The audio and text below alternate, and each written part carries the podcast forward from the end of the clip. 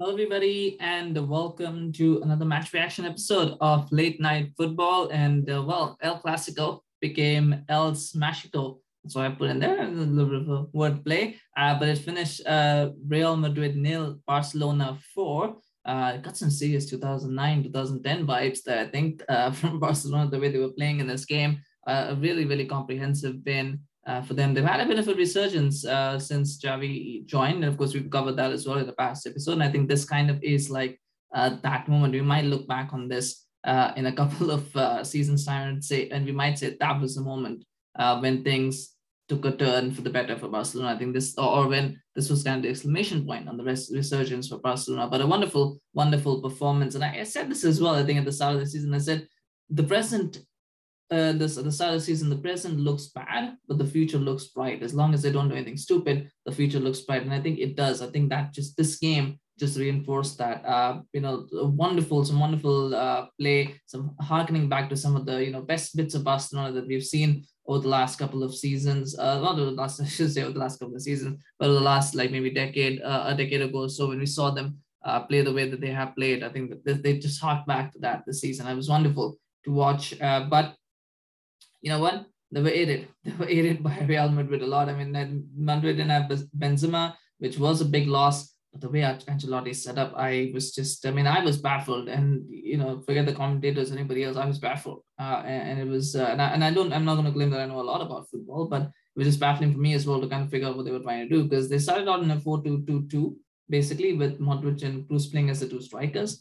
Uh, then it became a uh, sort of a 4 4 2, uh, you know, with uh, sorry about that, with Modric and Kroos kind of uh, again being in midfield and you know uh, Vinicius and Rodrygo playing forward at times. So kind of, I guess they were trying to do the whole fluid interchange with the front six, uh, and it wasn't working. Barcelona were like, okay, you can keep doing whatever you want. Uh, you know, we're just going to play around you, and so that's what they did. They changed to a back three for about five minutes in the second half, conceded a goal, uh, and then went back to uh, back four, which is which is when I think they looked a little bit looked better in a back four, but I think they should have started with that. Uh, and you know, not having Benzema made a big difference because they kept trying to. I think I think when he plays, he gives them that focal point. He gives them that attack at the focal point, as well as the fact that he comes up with goals and big goals and big moments. I think they missed that. They missed that today, and uh, I don't know. Ancelotti kind of just. Uh, uh, you know, bottled it with his tactics a little bit. He, well, not a little bit, he did quite a bit, yeah, I think, but the players themselves were all confused. I think a lot of them are shell shocked. I don't think a lot of them are used to, to you know, uh, seeing Barcelona like this because they they've been uh, Madrid have won a five game winning run in the Clasico, so it's been a while since they've lost, and uh, for a lot of them, I think there was just confusion as to what was going on. So, so it was it was bad. It was really bad for Madrid, and um, there are things that they will need to do. But I mean, take nothing away from Barcelona. They were sensational. That Aubameyang playing with a smile on his face. I don't know, you know, where that energy, that enthusiasm has come from for him maybe he needed to get away from Arsenal. Maybe he was tired of, you know, the whole uh, thing at Arsenal where he was always, you know, playing Europa League football. Maybe now he feels uh, much, much better at Barcelona because there's obviously uh, things that he can win, things that, at the level that he wants to be. So I think that's something that's nice. Jose Aubameyang doing well, obviously, and seeing him playing with a smile on his face. Ferran Torres, for me, a player who always impresses. I don't see much of him, but whenever I see him, he impresses me. And I, I still can't believe why City would let him go so easily. I mean, I know he wanted to go to Barcelona, but I thought they would have made a bit more of an effort to keep him because he looks like a class player. He really looks like a class player in the making. So I hope he he continues to grow that way. I know a lot of people say Pedri is going to be a star in the future. I disagree. I don't think he's going to be a star in the future. I think he is a star in the present. That's what he is. He is right now. He's already a star. He doesn't need to wait for the future. He is a star in the present. I think he's a fantastic, fantastic player. Uh, that you know you keep watching him. The more you watch him, the more you get impressed by him. And, and it's hard to believe he's still a teenager. But the kind of work that he puts in, the kind of effort that he puts in, is just unbelievable. Same with Busquets. You know, did did well. I was very impressed with Araujo as well. Araujo was the player that impressed me. And again, he's been linked with Manchester United, and I just thought if you are Ronald Araujo, why do you want to be linked to Manchester United? Know, that's a step down. They want to go to United. You stay at Barcelona. Barcelona are going to be, uh, you know, in much better shape at the moment than United. So, I mean, if it's only money, I know money talks and money can sometimes get you stuff that you don't deserve. But uh, you know what? If I'm Araujo, I'm sticking to Barcelona. I should be sticking to Barcelona. I shouldn't be going to United. Or maybe if I'm going to going away, then maybe go to another better club, but not go to not go to Manchester United. I don't think that should happen. But I but I was impressed with him. I liked him. I like what I saw. I thought he was wonderful today as well. Playing, remember, he was playing as a right back. He was playing as a centre back. He was playing as a right back, but I do believe the centre back is his best position, but he still did very well. um, as a right back. So that's something for him as well to be proud of, of course. And you know, a lot of credit, massive credit to Xavi, I think, for the way that he has uh, set this team up, the way that he's you know helped this team along. It came in at a very difficult time, but he's really turned the team around. He's been helped, of course, with in the summer in the winter transfer window. He's been able to make some purchases, been able to sell some players. Um, you know, but overall, I think he's done a very good job of bringing this group of players together, making them all feel part, feel valued, and really bring them together. And a shout out to Dembele as well. Dembele was good in the first half. Again, the problem is the same. It hasn't worked out for him at Barcelona because he's struggled with injuries, with fitness. Again, in this game, he looked off the pace in the second half. You know, he started to tire a bit. But in the first half, he was excellent. He was absolutely brilliant. Got two assists. It gave a lot of trouble, and uh, you know, it, it, worked well. I mean, for Madrid, uh, you know, I think Carvajal had a real problem in the first half, and I don't. I think it's probably the system was affecting him. So he's keeping on misplacing passes, keeping on, you know, losing the ball. And I think that kind of summed it up. Carvajal doesn't usually have bad games. So for him to have that, I think that summed it up. I, I you know, this is a chance for Vinicius as well to show that maybe he can be the man going forward. But um, he didn't he didn't do that well today. And again, it's not a reflection on the quality of player that he is, these are the kind of moments that make you sometimes. And I think with Vinicius, I think this will he will look at this as an opportunity lost.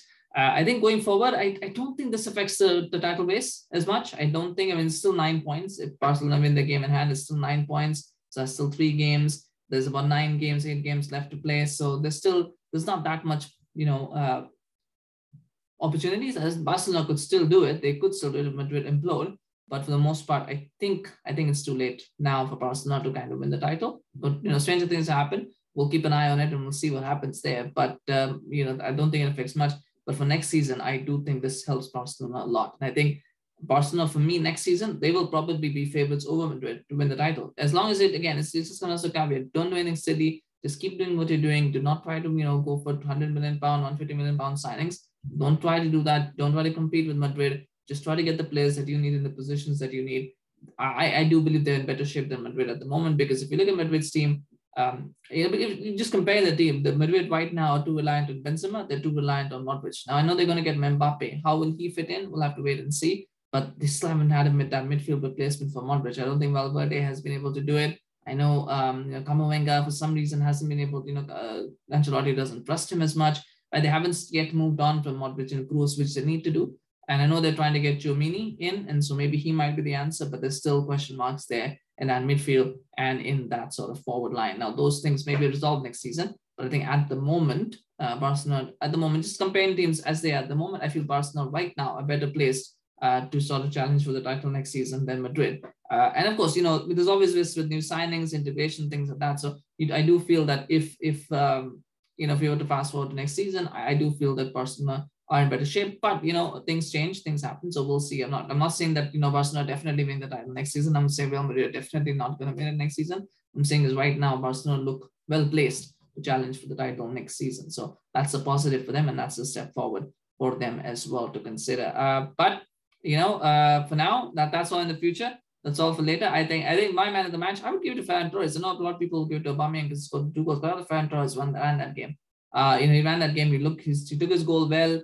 He got the assist as well. I think he was a menace throughout. I really liked watching him play. So that's who I would give it to. But you know, of course, you can you can't go wrong with giving it to uh, Aubameyang. You can't get probably not even go wrong with giving it to Araujo. I think Barcelona had a real complete performance. Everybody played well. I don't think there was anybody who played too badly. So that's always always good when you can have a game like that, especially in El Clasico like that. Uh, let me know in your comment section. What do you think? What do you think about the game? Were you disappointed with how Madrid played? Were you uh, you know saddened or were you angered by the by how by how Ancelotti by, about Ancelotti's tactics? Were you pleased and ecstatic with how Barcelona played? And do you think you're surprised by it as well a little bit? Let us know what you think in the comment section. Uh, please remember to like, share, and uh, and uh, subscribe to the channel as well. Uh, you know we always appreciate your support.